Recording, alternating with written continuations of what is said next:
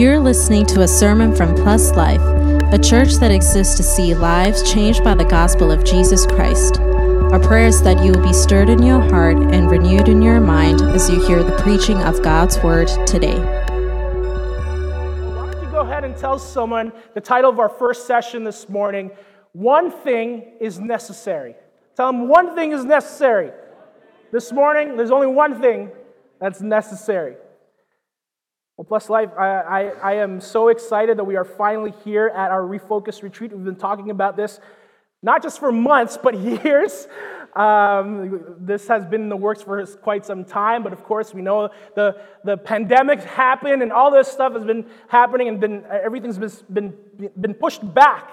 Uh, if you recall, our last retreat here, uh, and I see some people still wearing their, their sweaters, right? You're still in 2019, whoever you are, you know. In 2023 now, buddy. Um, but uh, it was a great time, and uh, it was our first retreat here as a church, and now we're, we're back here. And, and the way that we've sort of themed our, our retreats moving forward is that we're going to be calling it Refocus Retreats. If you remember, when we were still a Bible study group in a basement, you know, just a bunch of Bible nerds in, in our parents' basement gathering every other uh, weekend or so. We had a refocus retreat, and it wasn't a, a getaway, but it was a weekend event, and um, we used it to really get our hearts and our minds right with the Lord once again, again, to refocus even our will uh, with, with the will of the Lord and get our lives in, in sync with Him. And that's, that's a theme for these retreats that we're going to be doing moving forward. Um, again, with, with the busyness of life and uh, experiencing hardships and trials and crises, we can become discouraged or we can become distracted uh, with everything that's going around in our world, of course, and with all these news that we hear, it can very, we, we can very much become unfocused, unaligned from the will of God for our lives, the purposes and the plans for the, the plans that God has for our lives. And, um, you know, maybe it, that, that looks like not being in the word, the word of God enough. Or maybe it's not being engaged in prayer, in your prayer life enough. Maybe it's not enjoying the presence of God in worship. Maybe you're standing there and you're, you're singing the songs, but there's no connection between what you're singing and how your heart is feeling. Or, like I said, maybe life has got you straying away from the will and purposes of God, the call of God on your life. You know, no doubt I, I, I feel that at times too, as, a, as an adult, as a parent, as a husband. That life gets so busy, right? We get so many responsibilities, and, and, and sometimes I feel like the vibrancy of my faith uh, from the youth days, from the young days, from when I was younger, isn't uh, or has seemed to diminish or isn't like how it was before. So it's in these instances that we need times like these or retreats like this to refocus, to refocus our lives. And retreats, by the way, are very biblical. We see Jesus uh, after a very you know, hard pressed ministry endeavor, after healing the sick, casting out demons, whatever it is. You would often find him in the Gospels going away by himself to spend time with the Father in prayer. In Mark chapter 6, we hear about after the disciples come back from their missionary adventures, after being sent out by, by Jesus himself, uh, they come back to the Lord. And it says in Mark chapter 6, verse 31, he said to them, Come away by yourselves to a desolate place and rest a while. He invites the disciples to go and, and, and take a retreat, to rest uh, somewhere away from all the people and just to, to rest by themselves. Which also, by the way, in the Gospels coincides with the time in which Jesus heard the news that John the Baptist was beheaded. It says in the Gospel of Matthew, when Jesus heard that his cousin John the Baptist was killed, it says that he withdrew, he withdrew from there in a boat to a desolate place by himself. Even the Savior himself went on these retreats. And that is the, this is the purpose for these getaways, by the way. It's to retreat with the Father, to get some isolated time with the Father. to rest with the Father. After you know, a busy month, a busy year in ministry or in just your work life and your family life, it's important to get refreshed and get away. And of course, to be restored. This was part of the reason why Jesus had to get away after hearing the death of his cousin, John the Baptist. It's to deal with the grievances, it's to deal with the mourning. This is the, the, the purpose for our refocus retreat uh, whenever we're going to have this. And this year, our theme for our refocus retreat is getting back, refocusing to the one thing, the one thing necessary that we just read about in our passage. Jesus says in again in Luke chapter 10, Martha, Martha, you are anxious and troubled about many things, but one thing is necessary. Mary has chosen a good portion which will not be taken away from her from her. So, my hope for us this weekend as we go through each session is that we examine what this one thing Jesus is talking about. And why is it so necessary, not just for, for Martha to hear, but for us as believers in 2023. Also, to deal with the, the many things, because like Martha, I'm sure a lot of you have been distracted by many things. A lot of you have probably wandered or lost focus on that one thing necessary that Jesus is talking about. And we're going to be discussing all of that in the next coming um, session. So the hope is that when we leave this place, when we go back on that three hour commute to the city, three hour plus, right, that we'll be able to have been refocused on that one thing that is necessary that Jesus uh, mentions in our passage, that we are able to, to keep focus on that one thing despite having to go back to our jobs, our schools, the, the many things that we have to deal with to, with our day to day life. But now, before we get into all of that, we need to understand what that one thing Jesus is talking about. What is that one thing that Jesus says is necessary in our passage? What did Jesus mean when he said one thing is necessary and that Mary had chosen the good portion which will not be taken away from her? You have to understand the weight of the Savior's word in words in that passage, right? Because for one thing, he says, Mary has chosen the good portion. The original Greek there is agathos, meaning inherently good. Listen, in a fallen, sinful world, not much is good. But yet, here is Jesus saying in our passage, right, that, that Mary had chosen the good portion. This is the same gospel, by the way, where Jesus himself says, No one is good except God alone. So he's very particular about using that phrase, what is good. Not to mention, whenever Jesus says the word good or refers to something being good throughout the Gospels, it's always often referring to something eternal or spiritual, like good fruit, the good news. Well done, my good and faithful servant. These are terms, or this, this phrasing, agathos, this term of good, is only used to describe something that is often spiritual or, or eternal. One clue as to what Jesus is possibly talking about here. Um, right, is, that is, is also what he says afterwards to, to Martha. This good portion that Mary had, had chosen will not be taken away from her. In the Greek, it's actually more absolute that cannot be taken away from her. Impossible to be taken away from her. Certainly never, certainly not be taken away from her.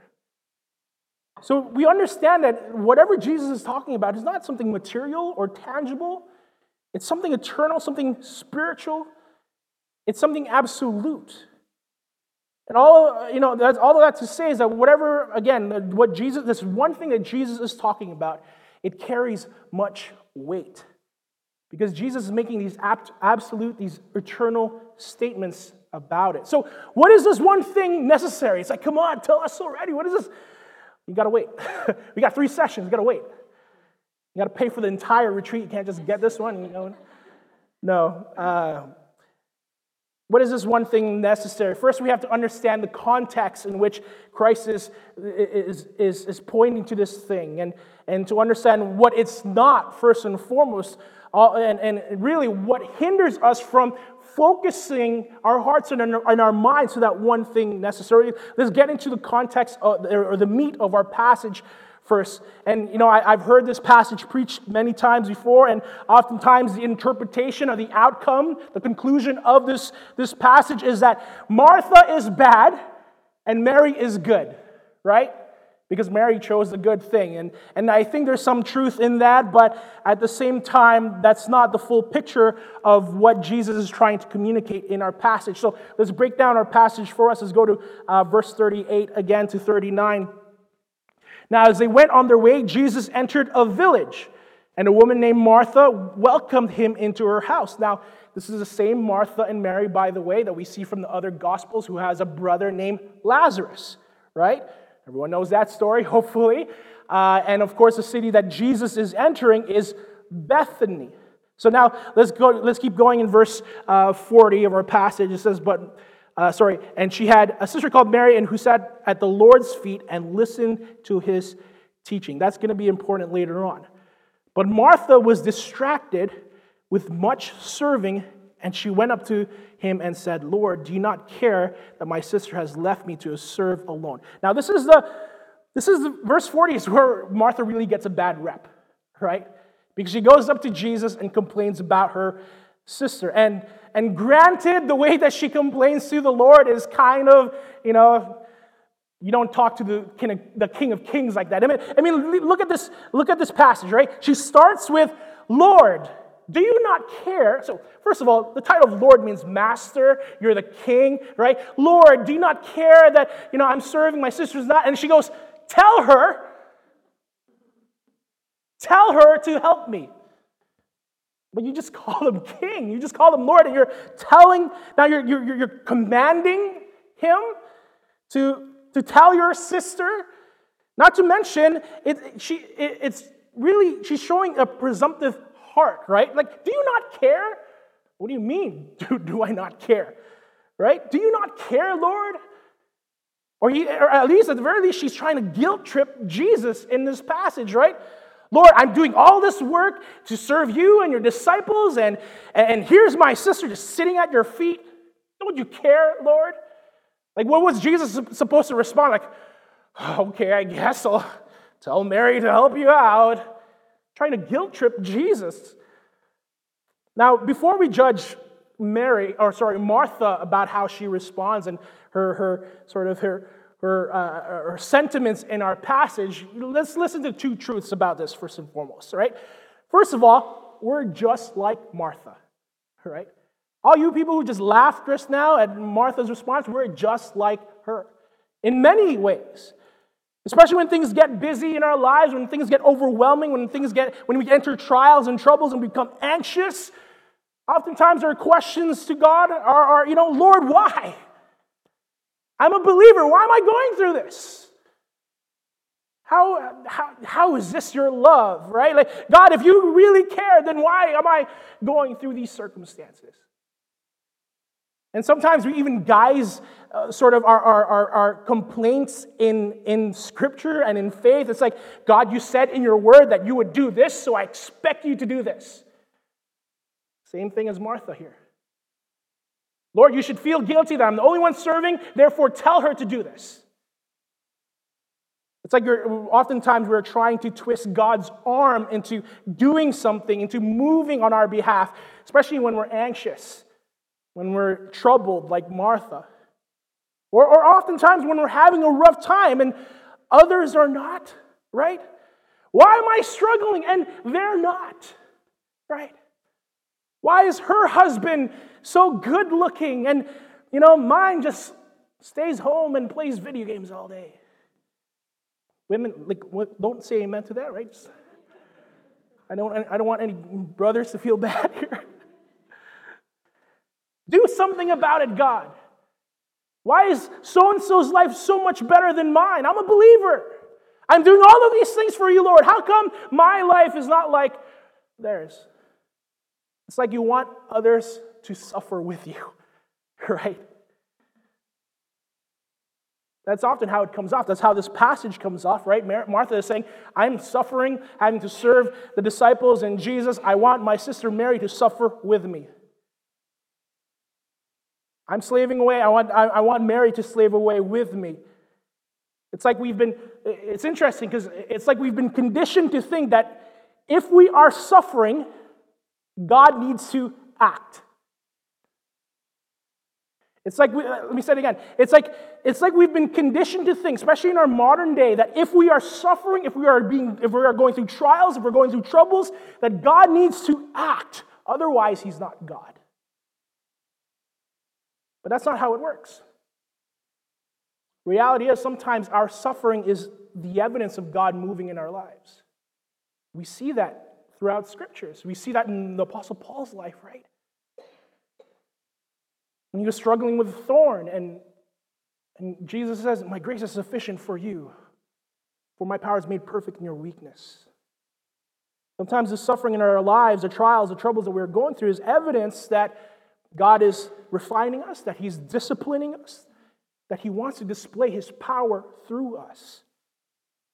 So before we judge Martha, really, she's just like us. She's very much relatable. So that's first truth that we got to understand here. But at the same time, here's a second truth. Understand this about Martha. She was right. She was right. Imagine for a minute that the King of England, it's Prince, not Prince, sorry, King Charles now, right? Anyone, anyone watch the coronation last, right? Yay, Commonwealth, right? Whatever. Uh, just the coronation happened, but imagine if the King of England came to your house and you knew he was coming to your house. And despite your sentiments about him, I'm pretty sure you'd pull out the best china, you'd order the best Uber Eats, whatever it is. You'd pull out the best utensils, all of it just to, just to present it before the King of England, just to show that same honor, the, the, the, the respect that is due to that title and that position that he has. Now, listen, amplify that sentiment by infinity. Because here is the King of Kings and the Lord of Lords, Jesus Christ, entering into Bethany, into Martha's house. And it's not just Jesus, by the way, it's his disciples as well. So it was, so you can imagine the pressure on Martha. The Messiah has come to my house. I need to serve. I need to get all the chairs ready. I need to get all the food, make sure there's enough wine going around, whatever it is. So her, her anxiety was in the right place, I would say. Her, her, her desire to serve and her, her desire to, to give the respect and honor to the Savior was in the right place. There was a lot of work to be done, and here was her sister not doing anything. The reality is the responsibility to prepare the house was both Martha and Mary's job. They both had to serve. They both had to wait on disciples and the Savior. And, and, and, and, and in Jewish culture, and, and in fact, many cultures, hospitality is and was a big thing. There was laws and customs built around just the idea of hospitality. Don't even forget that hospitality is a fruit of the believer. In 1 Peter 4 9, it says, Show hospitality to one another without grumbling. Romans chapter 12, verse 13 says, Contribute to the needs of the saints and seek to show hospitality. Hebrews chapter 13, verse 2 says, Do not neglect to show hospitality to strangers, for thereby some have entertained angels unaware. So, all of that to say, Martha's desire to serve, to organize her house, to get everything in order, because the master, because the King of Kings was sitting in her living room, all of that was expected. All of that was expected. Martha was right. Again, you can imagine why her sentiments are what we read in our passage when she sees her sister just sitting and doing nothing while she was having to run around. And, you know, maybe some of you can relate to this, right? Wives, right? Maybe in your preparation for this retreat, preparing for this weekend. You had to get all the bags packed, make sure you had all the, the bug spray, the sunscreen. You had to make sure that you had the rain boots and the umbrellas and everything. Get everything together just to be, you know, for this long weekend, this retreat that we have. And meanwhile, your husband is like, I packed underwear. I'm ready to go. Mary should have been helping out. She was the younger sister, it was expected. But listen, as Jesus will point out in our passage, what is expected is not always essential. What is expected is not always essential, and we'll come back to that. So, what's the difference between Martha and Mary in this situation? Is it that Mary demonstrated some sort of pious spirit and sitting at the Lord's feet and learning from him and being instructed? You know, I, I, there's a lot of religions, even traditions, that preach that way, that right? Uh, how, how, how Mary was demonstrating how the faith is all, is, it's all spiritual and loving the Lord. It's nothing physical and material. And monks have actually used this passage to promote asceticism and going away to cloisters and not being around other people and just studying the word for the rest of their life. No, I, I don't think that's it. I don't think that's what the message in our passage is. I don't think it has anything to do with simply sitting and learning from Jesus. The, that act of, of, of, Jesus, or of Mary sitting at Jesus' feet and learning from the Lord, it was just, it was just a factual statement. Jesus was just teaching, Mary was just learning. Jesus was sitting, Mary was sitting with him. Jesus was, was teaching, and Mary was listening. That's all it was. But Listen, I think if Jesus was fishing, Mary would be fishing with him. If Jesus was in the kitchen cooking, I think Mary would have been cooking alongside him. Say, I've heard preachers preach and, and say that you know Martha is bad because she was she was a busybody, right? Had so many things and, and she was so distracted. Well, Mary is good because, because she was just sitting and doing nothing at Jesus' feet.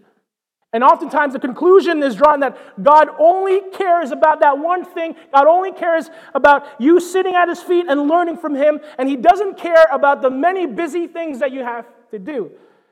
And I don't think what that's what this passage is trying to communicate.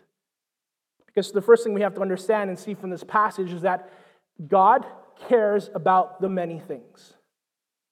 God cares about the many things. Look at Jesus' response to Martha back in verse 41. After Martha's made that complaint to the Savior, this is Jesus' response. The Lord answered her, Martha, Martha, you are anxious and troubled about many things. That, that, before we skip it, that repetition right in the beginning, Martha, Martha, that repetition denotes a gentleness, a care towards this woman. Oh, my dear sister. Oh, my dear friend, Martha, Martha. Christ's response to Martha is that of loving correction. It's not harsh rebuke. If it, if it was about religiosity, if it was about Martha's legalism and having to do all of these things, if, if, if Martha was bad for the many things that she had to, or that she was busy doing, Jesus wouldn't hold back. He would have rebuked her to her face. We've seen Jesus do that to the Pharisees, to his, to his disciples about legalism, about religiosity. He calls anybody out on their behavior. But here we see this care, this loving correction towards Martha. He's being gentle. And again, this is after Martha tried commanding the Savior.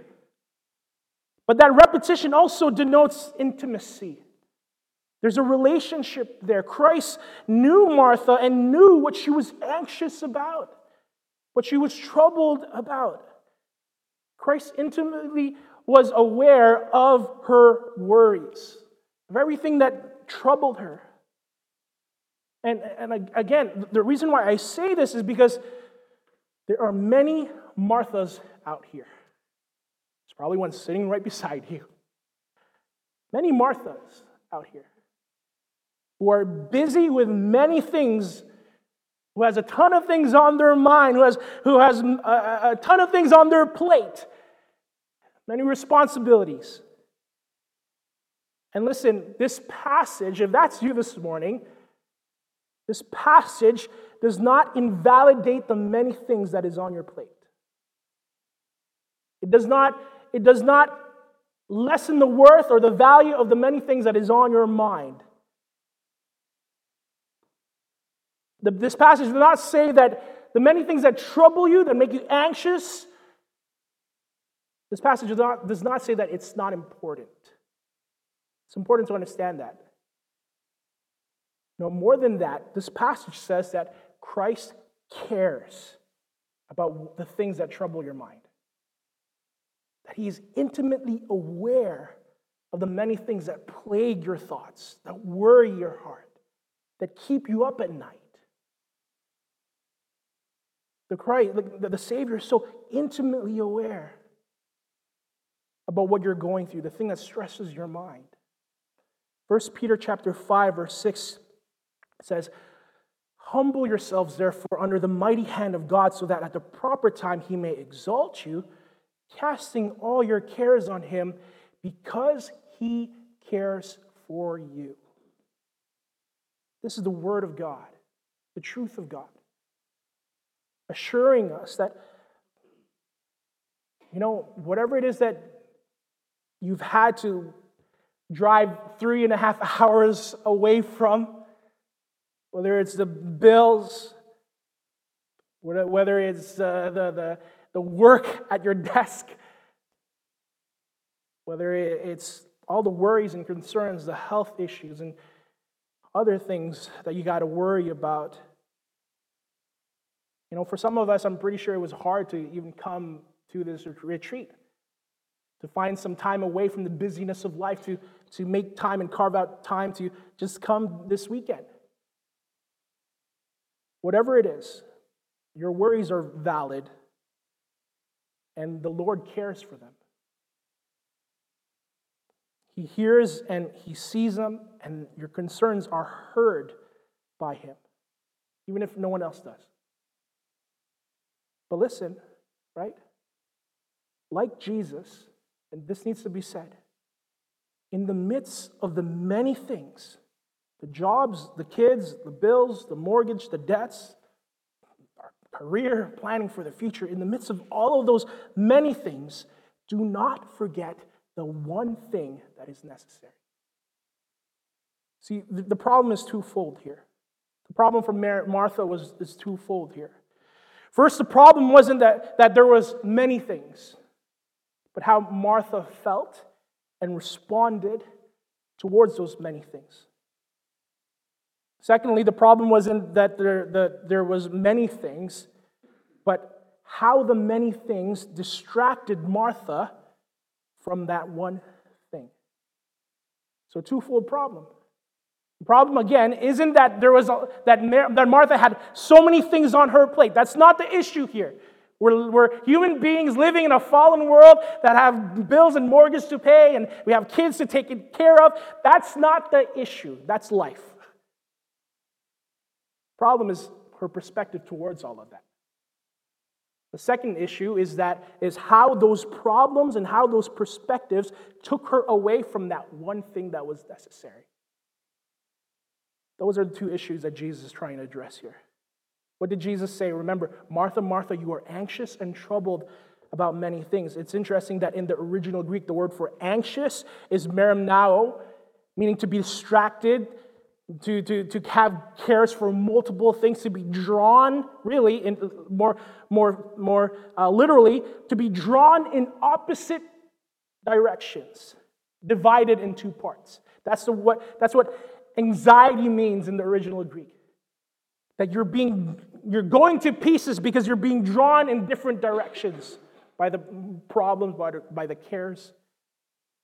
And then the word for troubled in the original Greek is thorabio, uh, to, be, to be greatly disturbed, to be terrified, to be struck with panic. So here was Martha being pulled apart but in different directions, and she was panicking and she was agitated, she was disturbed. I have to do the dishes. I need to serve the food. I need to care for the master and his disciples. I got to do this. I got to do that. And that pulled her away from that one thing that was necessary. And here's the one thing listen to this. The one thing The one thing that was necessary, the one thing that is necessary for us this weekend is to simply be in Christ's presence. That's it. To be in the presence of Christ. See, in the midst of her serving and her running around and the many things that was on her plate, Martha failed to stop and simply be in Christ's presence. Because listen, if she did, if she did stop and sat at Christ's feet like Mary and looked into the Savior's eyes and heard his, his words, do you really think her response would be, Lord, do you not care for me? If she had actually sat in the presence of the Savior, the King of the universe, do you think her response would be, Tell my sister to do something? Lost sight of it. I mean, do you think for anybody here, do you really think that if any of us stopped and gazed upon the beauty of the holy, holy, holy God, the creator of the universe, that our, that, that our, that our response would be, be nothing more than, I am unclean, a sinner, and that I want more of you? That's what happens when you're in the presence of the holy God. Those two things I'm, I'm, I'm, I'm a sinner Cleanse me, and I want more of you. Again, the problem is that the many things that Martha had on her plate kept her from being present in Christ's presence. And as a result, she stopped seeing him as Lord. Became anxious and trouble. How am I going to get all this work done? How am I going to feed all these disciples? Listen, you're literally in the room who fed, with, with the guy who fed 5,000 people with five loaves of, fi- of bread and two fish, right?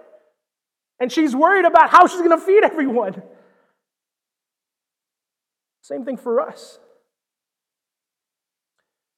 Same thing for us whenever we get stressed. When we spend extended amounts of time away from God's presence, that being in, in the Word, in prayer, in seeking His will, seeking His voice, seeking His strength for the day to day. When we spend extended amounts of time away from God's presence, we become anxious, we become troubled, just like Martha. There's a direct correlation between uh, the amount of stress that we have in our life and the amount of time that we spend with the Lord. The less time, the more stress. And again, Martha's problem is, is really a lot of our problems.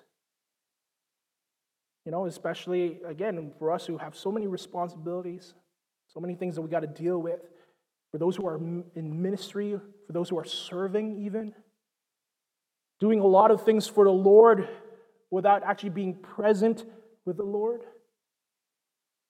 Oftentimes, for those who have been serving in ministry for quite some time, there's a disconnect between what we do for God and really if we are truly doing it for God. We become disillusioned maybe and we start to do it for just to keep up appearance because I'm part of this ministry. I got to do this. It's my job. It's I'm in charge of this. It becomes a disconnect between what we're doing with our hands and the posture of our hearts towards our Savior. There's inconsistencies between what we are doing for the Savior and how much time we actually stop to simply be with the Savior. It's like we're like vultures, right? Just circling around the corpse and all of us just circling around the Savior with the many things, but not actually being present with the Savior. And listen, here's a, here's, here's the second truth that we have to understand from our passage God calls us to that one thing. God calls us to that one thing. He even says in, in our past, right, that one thing is necessary. It's being present in His presence. That is necessary. It's essential. It is required. Even the Son of God Himself, Jesus Christ, Like I said, after a, great ministry endeavor, after healing the sick, after doing ministry, he had to go back to the presence of the Father by himself to refuel, to recharge, to come back to that intimacy. In the Old Testament, the Israelites wandering in the wilderness, we know that story. They did not move in the wilderness until the pillar of cloud or the pillar of fire, which was the symbolism for the presence of God, moved. They would not move until it moved. They pursued, they followed after the presence of God. That one thing that we are talking about and want to get back to when we focus on this, this weekend is the Lord's presence. To be present in His presence. Let me show you, let me give you some more uh, evidence to, to what this one thing is. If you have your Bibles, turn with me to Psalm 27.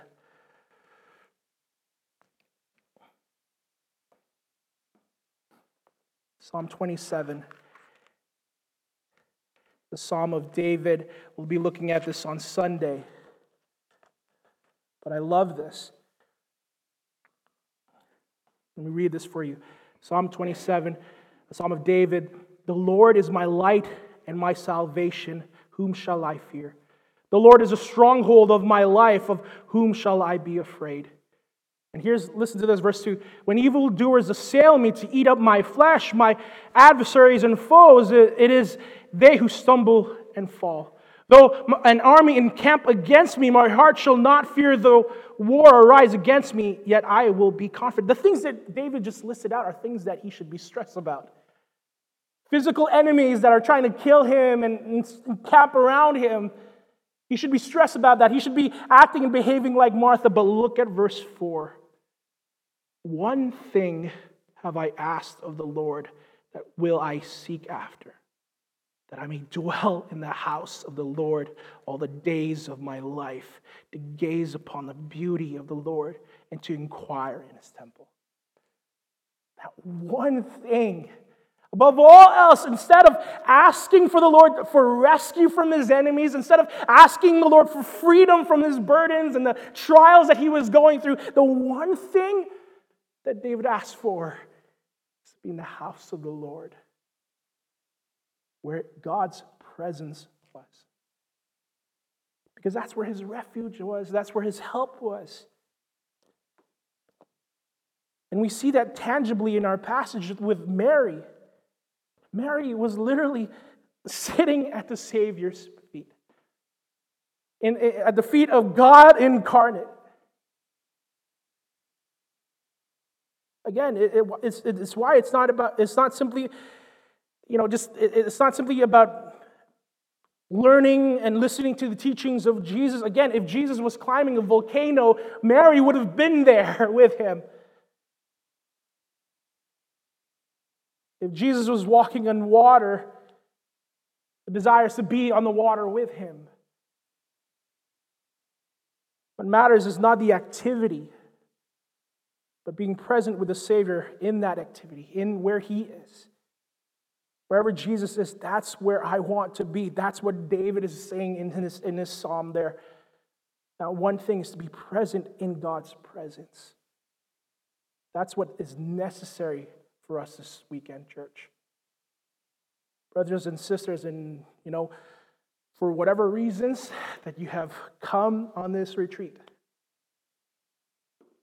maybe it's to get away from work a bit, Maybe it's to hang out with friends, fellowship with brothers and sisters. Maybe it's, I don't know, to go sunbathing. Sorry, clouds. Whatever the reason is that you have for coming this weekend, take the time to be in the presence of God, to be present in God's presence. If that means solitude, getting away from everyone, locking yourself up in, the, in, your cabin just so that you can weep before God about the concerns and trials you have in your life, do it. You have my permission. If it means getting up early just to be in the Word again, just to be in prayer again, Listen, that's why you're here. Parents, grandparents, even. If you're thinking, oh, but I have kids. Ugh, kids, am I right? and, and you know what? You don't have time to, to get away with the Lord because you have kids. Listen, we have volunteers, we have team members. We want you to have that time for yourself and the Lord. Spend time with the Lord. And listen, if you're a team member and you're singing, if you're, you're saying, but I need to serve, Martha, Martha. Listen, the camp will not blow up if you stop serving. I will assure you that. Okay? There's a fire extinguisher over there. Other people can serve.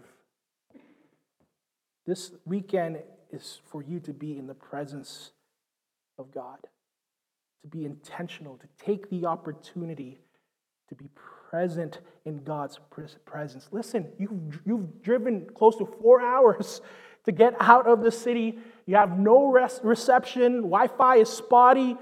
You got no excuse. No TikToks or Instagrammers or whatever it is. But, Pastor Ian, it's so hard. I get it. It's so hard. There's so many things. But what did Jesus say here? What did Jesus say in our passage? Verse 41, let's take it from there. The Lord answered her, Martha, Martha, you are anxious and troubled about many things, but one thing is necessary. And listen to this Mary has chosen the good portion, which will not be taken away from her. Mary has chosen the good portion. We, here's the last truth that we have to understand from the passage we can choose the one thing. We can choose the one thing. You know, I, I was tempted to go into the theological doctrine of the depravity of man this morning and talk about how in our depravity we could not choose the things of God. But now that we've been brought out of darkness into his marvelous light, we can choose the things of God. But we're on a retreat, and uh, we need a break from, well, I'll save that for next weekend. but all of that to say is that believers, brothers and sisters, you can choose. You can choose to be in the presence of God. But really, our problem isn't choosing God's presence. Our problem is often that we conflate what is expected to what is essential. Sacrifice was expected, but Jesus said obedience is better than sacrifice. We're expected to serve, but more importantly, we're required to spend time with the Lord. We're expected to fellowship with brothers and sisters this weekend, but our fellowship with the Savior is more important. That's where we draw our, our love our care for our brothers and sisters when our fellowship with the Lord is cared for. We conflate what is expected with what is essential, and oftentimes as well, we confuse what is accessory, accessory to what is necessary.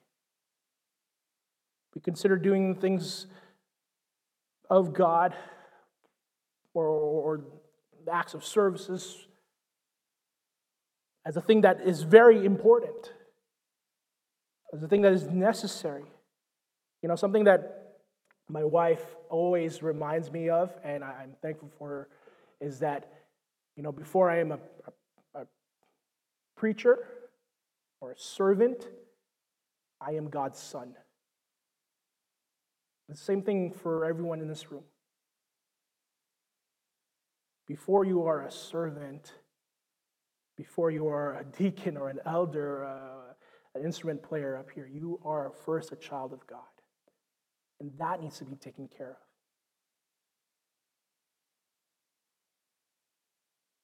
Don't confuse what is accessory to, to what is necessary. Again, oftentimes we think that you know, doing the things that we are doing in the service of God is being with God, is being present with God. Sometimes it is. But sometimes if we get into the rut of things, we just get, we get lost in just doing the things. It becomes mechanical. You know, I think a good example of this is so, so today, by the way, is mine and Faye's fifth anniversary of being married. Yes. Praise God for giving her grace to put up with me for these five years. But something that is funny, one of our earliest fights when we were married, when we first married, is that Faye, you know, complained to me that, you know, we're not going on dates anymore. We're not spending time together anymore. And I'm like, but we do groceries together. we go to, to oceans, you know, and pick out food together. That's spending time, isn't it? What do you want from me?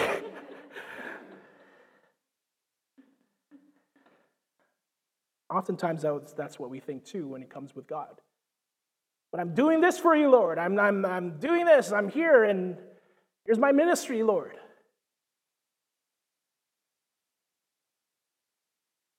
But the heart needs to be there. The connection needs to be there. spending time in His presence needs to be there. Again, those many things are important. We've said that, right? Serving is important. Your task, your ministry, your duty is important, but they're not necessary. And you'll get a, listen, you'll get a better perspective on those things that you are doing, the ways that the, the in the ministries that you're serving in, the more you spend time with the Savior. The more you spend time in God's presence, you'll get a, a, new focus, a refocus on why you're doing the things that you are doing. So, church, the challenge for us this weekend, as I close, is choose. Choose to be present in His presence. Thanks for listening. We hope that you were blessed by the sermon today. If you would like to learn about the gospel or know more about our church, please visit pluslifepeople.com. Remember to subscribe for more content. Until next time, stay blessed.